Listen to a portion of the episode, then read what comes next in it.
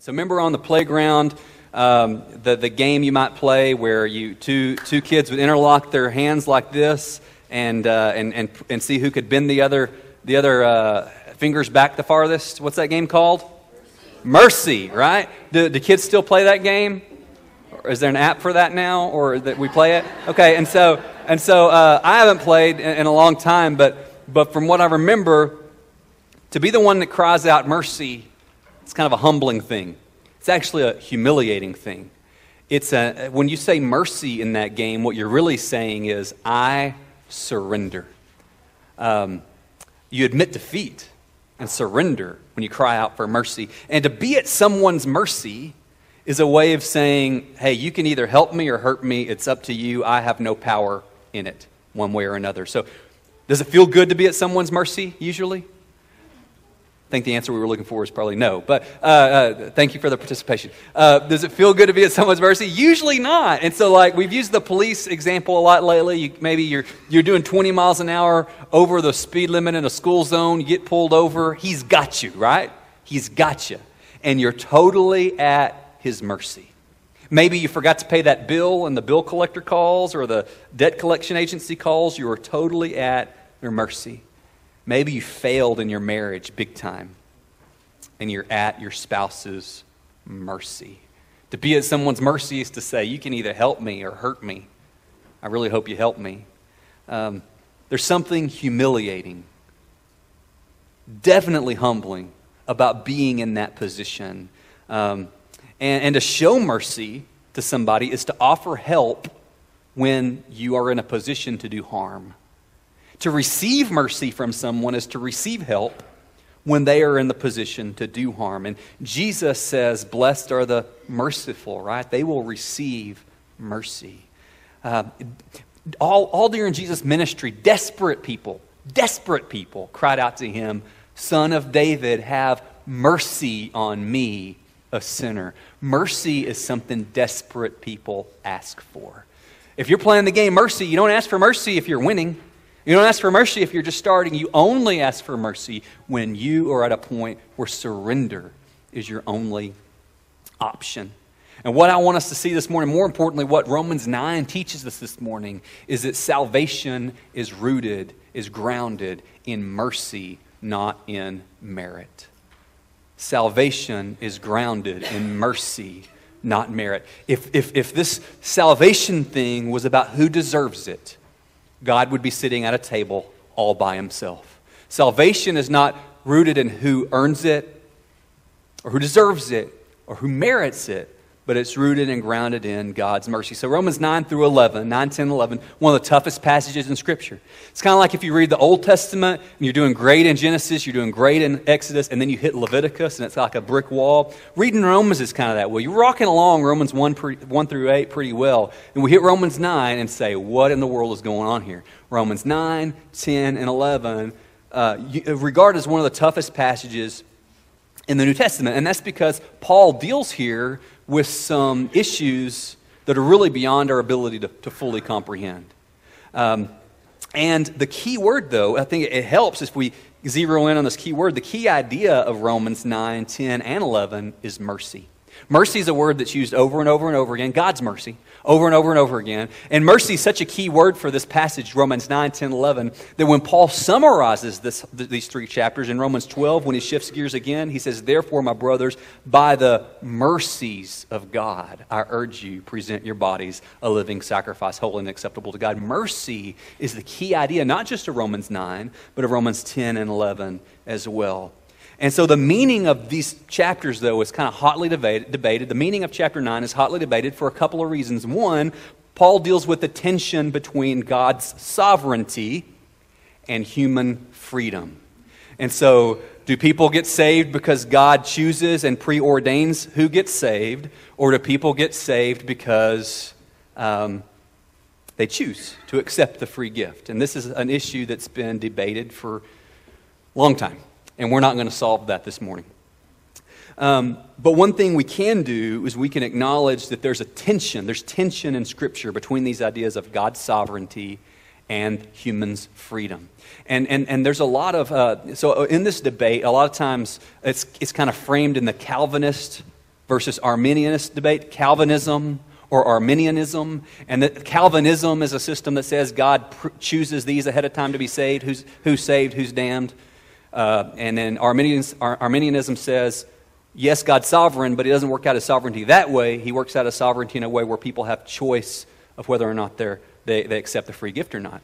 The thing about isms, the thing about Calvinism or Arminianism or liberalism or conservatism, the thing about isms is that once we buy into an ism or a system, we start to bend the scripture to meet our ism and our system. And what we need to do is come to the scripture and let the scripture shape our systems rather than letting our system shape God's word. Clear as mud? Yeah?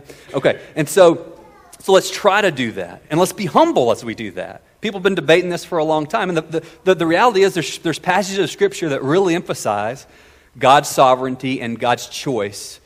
And there's scriptures that really emphasize the choice that we have to make as humans. And so we can live in the tension between those two realities. In fact, Romans 9:22 says, what if God chooses, ahead of time to make a lump of clay destined for wrath and another one destined for mercy? And then in Romans 10:13, he says, whosoever calls on the name of the Lord will be saved. And so right there in Romans 9 and 10, there's a tension between God's sovereignty and our freedom. And there's other tensions in Scripture that we have to live in, and there's another tension right here in this passage. So Paul ends Romans 8 on this note of joy, like nothing can separate us from the love of God in Christ Jesus, and woo, yes, and it's joy. And then he begins Romans 9 with, I'm exceedingly grieved, and my spirit is heavy and grieved and in pain, because my brothers, the Israelites, have rejected overall, and for the most part, have rejected Christ. So is Paul joyful? Or is Paul grieving? Do we have to pick one or the other? He's both. At the same time, he's experiencing deep joy that nothing can separate us from Christ. And he experiences deep grief that there's people in his life that don't know that and haven't embraced that.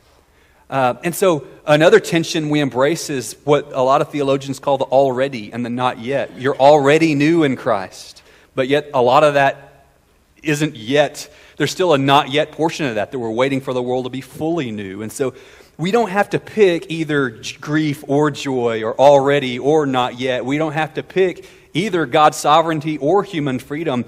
And maybe this sounds like a cop-out, but I don't think so. We have to affirm that both are true. God has, nobody gets saved unless God wills it. And yet you must choose. And both of those realities are, rather than planting our flag in one or the other, let's just embrace the tension that Scripture teaches both. The other area that makes this passage difficult and controversial is Paul describes the relationship between Israel and the church. And when Paul talks about Israel, he's not talking about a piece of land in the Middle East. He never addresses a piece of land or a geographical area. He's talking about people. He's talking about his people that for the most part have rejected Christ. And what Paul does not do is he doesn't offer really any of the answers or solutions that modern people propose. He proposes something biblical, obviously. Paul doesn't promote universalism. He doesn't say, you know what, Jews can be Jews, Christians can be Christians, Muslims can be Muslims, we're all going to get there somewhere. That's not what he teaches here. Paul does not teach here a two-track system where God has one plan for Israel, he's got a different plan for the church. That's not the new covenant. He does not teach anti-Semitism. Sadly, the church has this history of blaming Jews for the death of Jesus, and there's this anti-Semitic streak throughout church history, stain on church history. And if you can read Romans 9, 10, 11, and walk away hating Jewish people, you're not paying attention. This isn't anti-Semitism. And finally, he doesn't teach replacement. He doesn't say that God has washed his hands of Israel and now he's starting all over with a church. What Paul does teach is that God all along has had this vision of one people, united by the Messiah, saved by grace and through faith. And now through the life, death, and resurrection of Jesus, Christ has plugged in the church to that one people he always had in mind. He's going to say in 11, there's still a plan for much of Israel to return to the Lord, but we'll get to there in chapter 11. So the questions that this passage is actually asking, and it's important that we don't try to make this passage answer questions it's not asking. The questions it's asking are the questions Paul poses. Is God faithful? And what about Israel? So at the end of Romans 8, nothing can separate you from the love of God in Christ. Somebody might say, well, Israel separated from God, and they were God's people, and then they've overall rejected God. Has God failed? Is God faithful? What does that mean for us? All right? And so what does God's faithfulness look like? And Paul's answer is going to be that salvation, more specifically to be chosen by God, is rooted not in merit, but in mercy. So let's read those first 5 verses. Everybody alive? We need to get the AED? Okay. Chapter 9, verse 1. I am speaking the truth in Christ. I'm not lying. My conscience bears witness with me in the Holy Spirit. So Paul's saying, here's an issue that my spirit, or my conscience and the Holy Spirit are united in.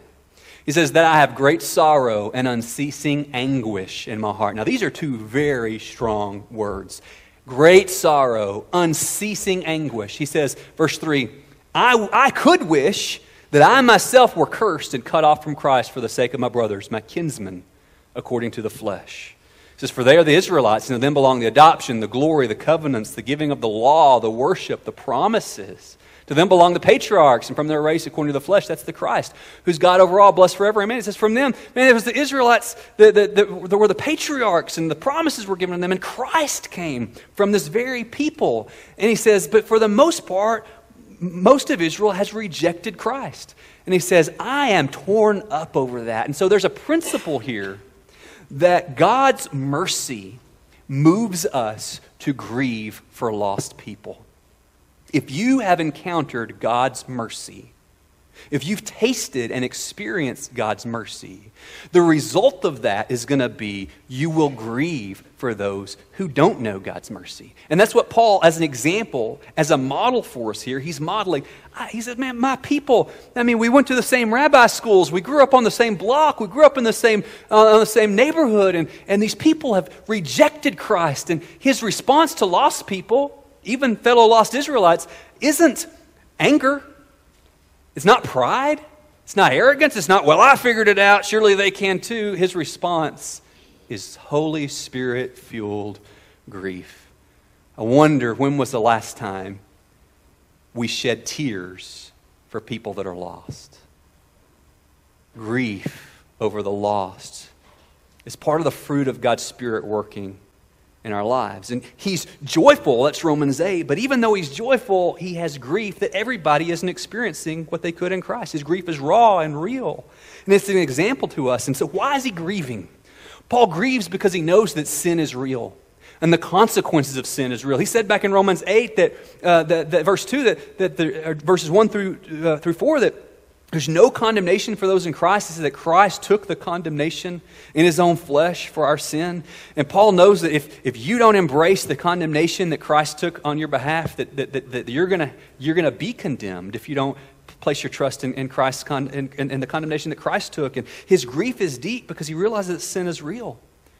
Paul's grief is deep because he realizes that everybody spends eternity somewhere. If Paul thought that God gave out participation trophies, and we were all just going to end up in the same place anyway, he would not have any reason for grief. If Paul thought God was the Easter Bunny and it's just based on merit, you're a pretty good guy, come on in, he wouldn't have any reason to feel grief. But he's grieved because he knows that everybody spends eternity somewhere. Do you know that? I mean, that flies in the face of what we're taught in our age. We're going to come to that in a minute. But Paul believes that everybody spends eternity somewhere. And because sin is real, because hell is real, Paul grieves because the rejection of his people, of the Messiah, means they're separated from God. And that breaks Paul's heart. So Paul's showing us how to pray for Israel. Pray for Israel the same way you pray for any nation. Pray that people will come to know Christ. He shows us how to pray for your lost friends and your lost family. He's showing us the attitude to have toward lost people. Not pride, not superiority, not anger, but grief.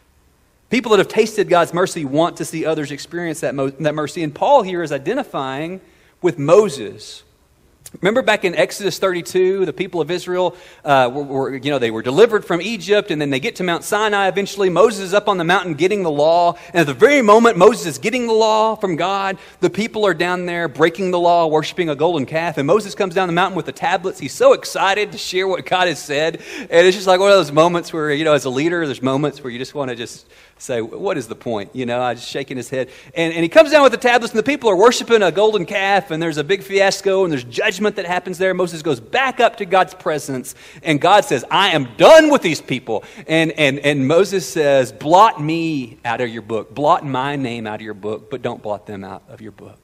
He intercedes. And what God's people need is an intercessor. It's easy for us to become accusers of the church. Dietrich Bonhoeffer said the church already has an accuser. His name's Satan. The church doesn't need another accuser. The church needs an intercessor. When you're prompted to complain, intercede, pray. Paul identifies with Moses' intercession. Paul says, I could wish that I was accursed and separated from God. Would you pray that? Would you say, I'd spend eternity in hell if somebody else could spend an eternity with Christ? That's a pretty crazy prayer, isn't it? Not saying you can really do that, but Paul says, I could wish that I would be accursed so that my family in Christ would know him. And because Paul is grieved over the state of the lost, he goes around the world to share with just anybody that'll listen. Paul's pain and God's pain are united in this desire to see the lost come to know Jesus. And Paul's like Moses interceding for the people. He's like Jesus weeping over Jerusalem. Jerusalem, Jerusalem, how I've longed to gather you to me. And Jesus tells us in Matthew 9:35-38, he says, the field is white for harvest. He says, the harvest is plentiful, but what? The workers are few. Isn't it a little bit encouraging that even Jesus struggled to recruit people, to tell people about Jesus? Like that was, even Jesus had a hard time getting people to tell people about Jesus. And he didn't say, so sull up and swell up about it. He said, pray and ask the Lord of the harvest to raise up laborers to go into the harvest. And so Christians are called to intercede for the lost. Christians are called to intercede for the saved. We have that example in Paul. We have that example in Jesus. And so salvation is grounded in God's mercy, not merit. When we encounter God's mercy, we want to share that mercy with others. And then we see in these next few verses that God has always operated on a mercy system, not a merit system. God has always operated through mercy rather than merit. And so if we're going to understand these next few verses, it's really important that we understand that what Paul is doing here is he's retelling the story of Israel. He's retelling the story of Israel in order to take us to the destination, the telos, the goal, the end of that story, the person of Jesus Christ. Okay? Verse 6. But it is not as though the word of God has failed. So to the question, has God's word failed? Paul says, no.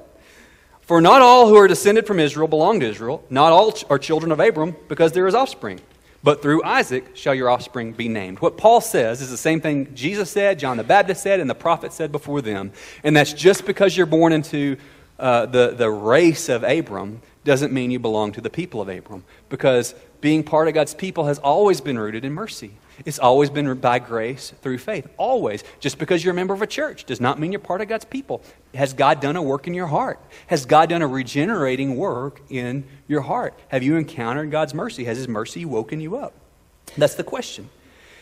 He says, it's not all the children of Abram. He says, God chose Isaac and not Ishmael.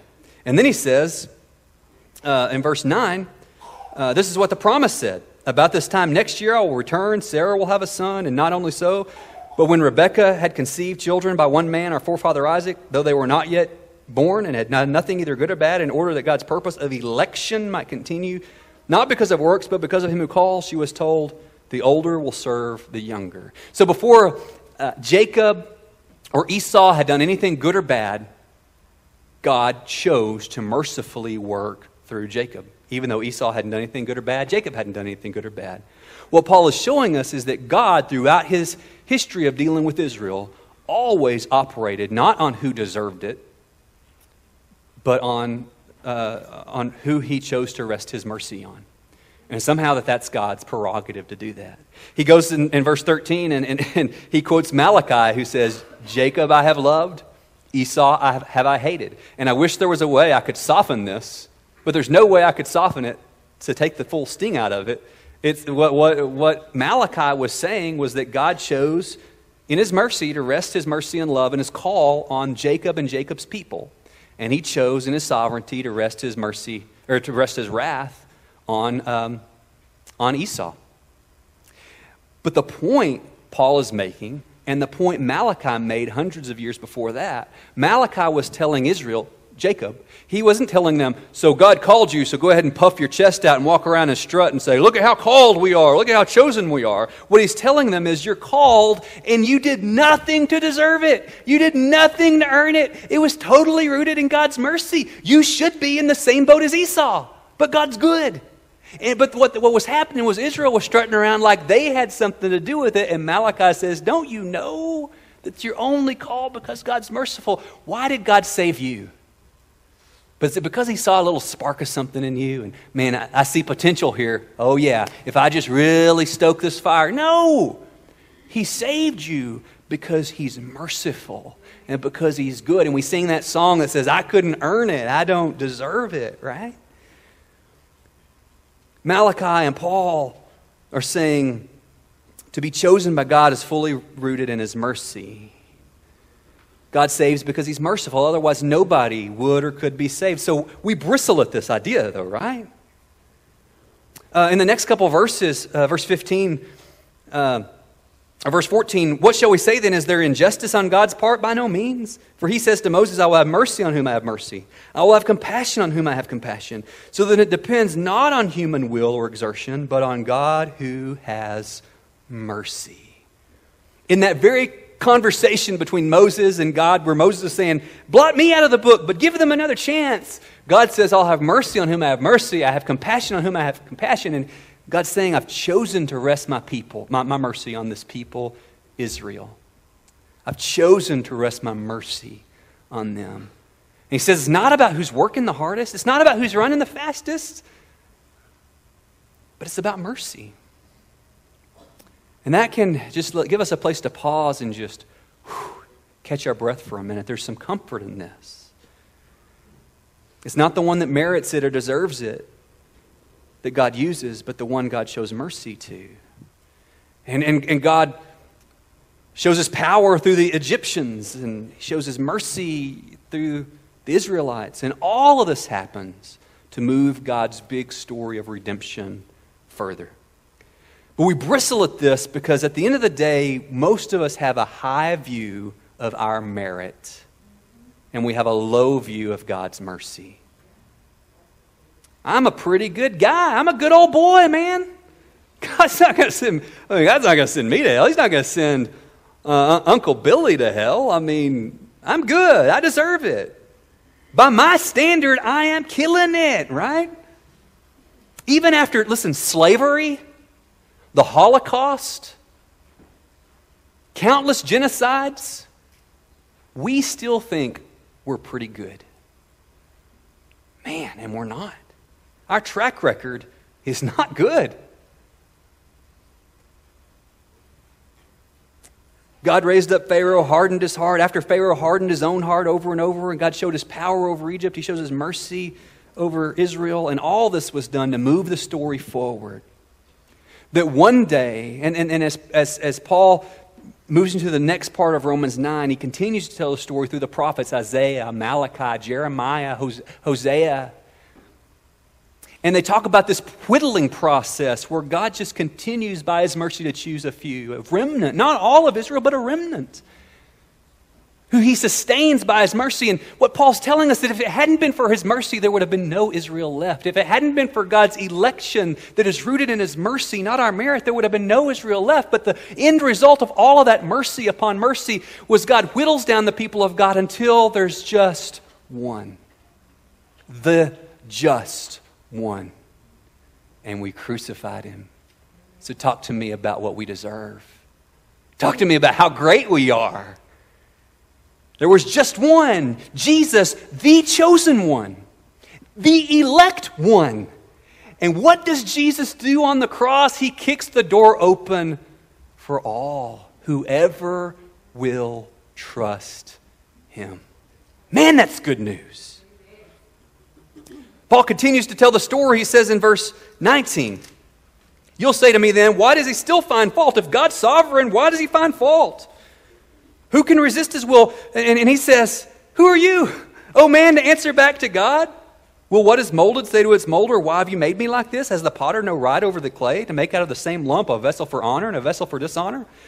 When Gretchen was making that heart out of the clay earlier, what if it had stopped and it had jumped on the microphone and said, "I don't want to be a heart, I want to be a caterpillar"? And she would have said, "No, you're going to be a heart. I'm the one molding you." And what Paul is saying here, he's acknowledging that this is offensive. This is an offensive idea for us. Especially it's an offensive idea if we haven't drank deeply of Romans 1 through 8, where he establishes we have this big problem and there's one solution, the person of Jesus Christ. We say, how could God save some and not others? Or how could God allow anybody to go to hell?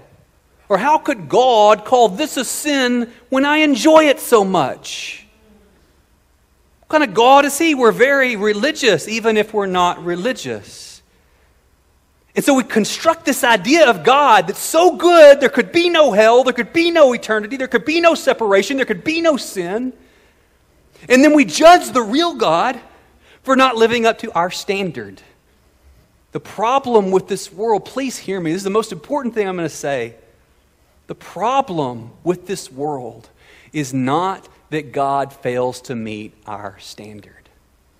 The problem with this world is that we fail to meet his. And his response to that is mercy. And mercy is found in one place. It's found in the atoning death of Jesus Christ and his resurrection. And we can say, well, if I was God, I'd have been merciful in all these other ways, but you're not God. And neither am I. Paul's saying, who are you to answer back to the molder? It's like, basically, Paul is saying, I think, you go create your own universe, and you can run it however you want to. When you create a mountain range or a moon or a mule or a molecule, we'll listen to how you would run things. But until that happens, this ain't your world. And there is a God of this world. There is a Lord. There is a King. And he said, mercy is his way. I have a low view of mercy. I tend to have a high view of my merit, and that is upside down. So Paul tells a story all the way through Romans 10:11. The goal of all of this, the goal of choosing Abraham and Isaac and Jacob and so on, was that Christ might come. The just one might be crucified, that he might take on himself the condemnation we deserve, and he would overcome death through his resurrection. What do we do with that? God's people are mercy-shaped people. God's people, people who've tasted God's mercy, are shaped by that mercy. Randy Alcorn says something pretty profound. He says a lot of profound things. But one thing that he says is, he says, if we realize we're undeserving, suddenly the world comes alive. Instead of whining about everything that goes wrong, we're surprised at God's many kindnesses, and our hearts overflow with thanks. Recognizing we're undeserving of God's mercy doesn't mean we have to walk around like this all the time. Oh, shucks, I'm just an old miserable guy. No, recognizing we're undeserving means I can say, man, God is good. Man, God is merciful. What an amazing God. And instead of saying, man, I deserve to be, man, I get in this, I deserve this. I deserve to be treated better. I deserve blah, I deserve this. Do you do that? Cool, just me, awesome. And the reality is I deserve hell. But God is merciful. And when that's my attitude, the world seems to be, instead of stacked against me, the world seems to be a wonderful, beautiful place. Charles Spurgeon said, so long as we are receivers of mercy, we must be givers of thanks. So the fruit, as we wrap up, the fruit in your life that you have embraced God's mercy is that you're grateful to God. Is there a sense of gratitude toward God? Or is it a sense of entitlement? People who have tasted God's mercy are grateful to God. Second, the greatest evidence, I believe, that you've experienced God's mercy is a willingness to share it with other people. People who've tasted God's mercy are merciful people. So in your relationships, are you keeping score? Or are you offering the mercy that you've been offered in Christ? And are you willing to offer? Are you willing to do whatever it takes that your neighbor, your uncle, your spouse, whoever that unbelieving person is in your life, whoever your one is, will you do whatever it takes to share the gospel with that person? So a high view of God's sovereignty does not mean that we don't sense a burden to share the gospel. There's people that'll say, I just believe God's sovereign, and I believe, he chooses who he wants, and so, I'm just going to sit in my pew. God's got this. That's not a high view of God's sovereignty. That's a low view of God's mercy. Paul has a high view of God's sovereignty. Paul has a high view of God's mercy, and as a result of that, he is like a fool. He pours his life out day after day, city after city, that just one more might come to know Christ. So which is it? Does God choose you? Do you choose God? Yeah. Nobody gets saved apart from the merciful work of God. Nobody. And the scripture says you must choose. You must choose. Both and. So as the band comes up, Jesus is that chosen one. Jesus is the chosen one, the elect one, the faithful one. And so when you trust him, you become in Christ. And so what's true of him, stay with me, becomes true of you. And so to be elect, or to be chosen, to be part of God's people, if we want to know what it means to be chosen, we need to look at Jesus, who is the chosen one. What did it mean for him? Well, it meant death on a cross. It didn't mean a Cancun all-inclusive. Life wasn't a resort for Jesus. Life was cross, and that's what it means for you to be chosen, because to be chosen by God means that you become a vessel to demonstrate God's mercy to a world desperately in need of it. That's what it means to be chosen. It means you become the masterpiece through whom God demonstrates his mercy to this world. To be chosen for Jesus meant mission. Jerusalem, Jerusalem, I just want to gather you. Oh, woman at the well, can I talk to you about living water? Hey, blind man, I see you. What can I do for you? What do you need? It meant mission. It meant pressing outside the boundaries. It meant taking the gospel to one more. It meant death for Jesus. It meant resurrection for Jesus. It meant offering blessing to all. So who's your one? Be grieved that one doesn't know Christ? Do you have empathy for that one that doesn't know Christ? Are you clear that one is going to spend eternity somewhere, and God is not the Easter Bunny? Your job is to share Christ. God's job is to save. I get that out of order sometimes. Maybe you do too.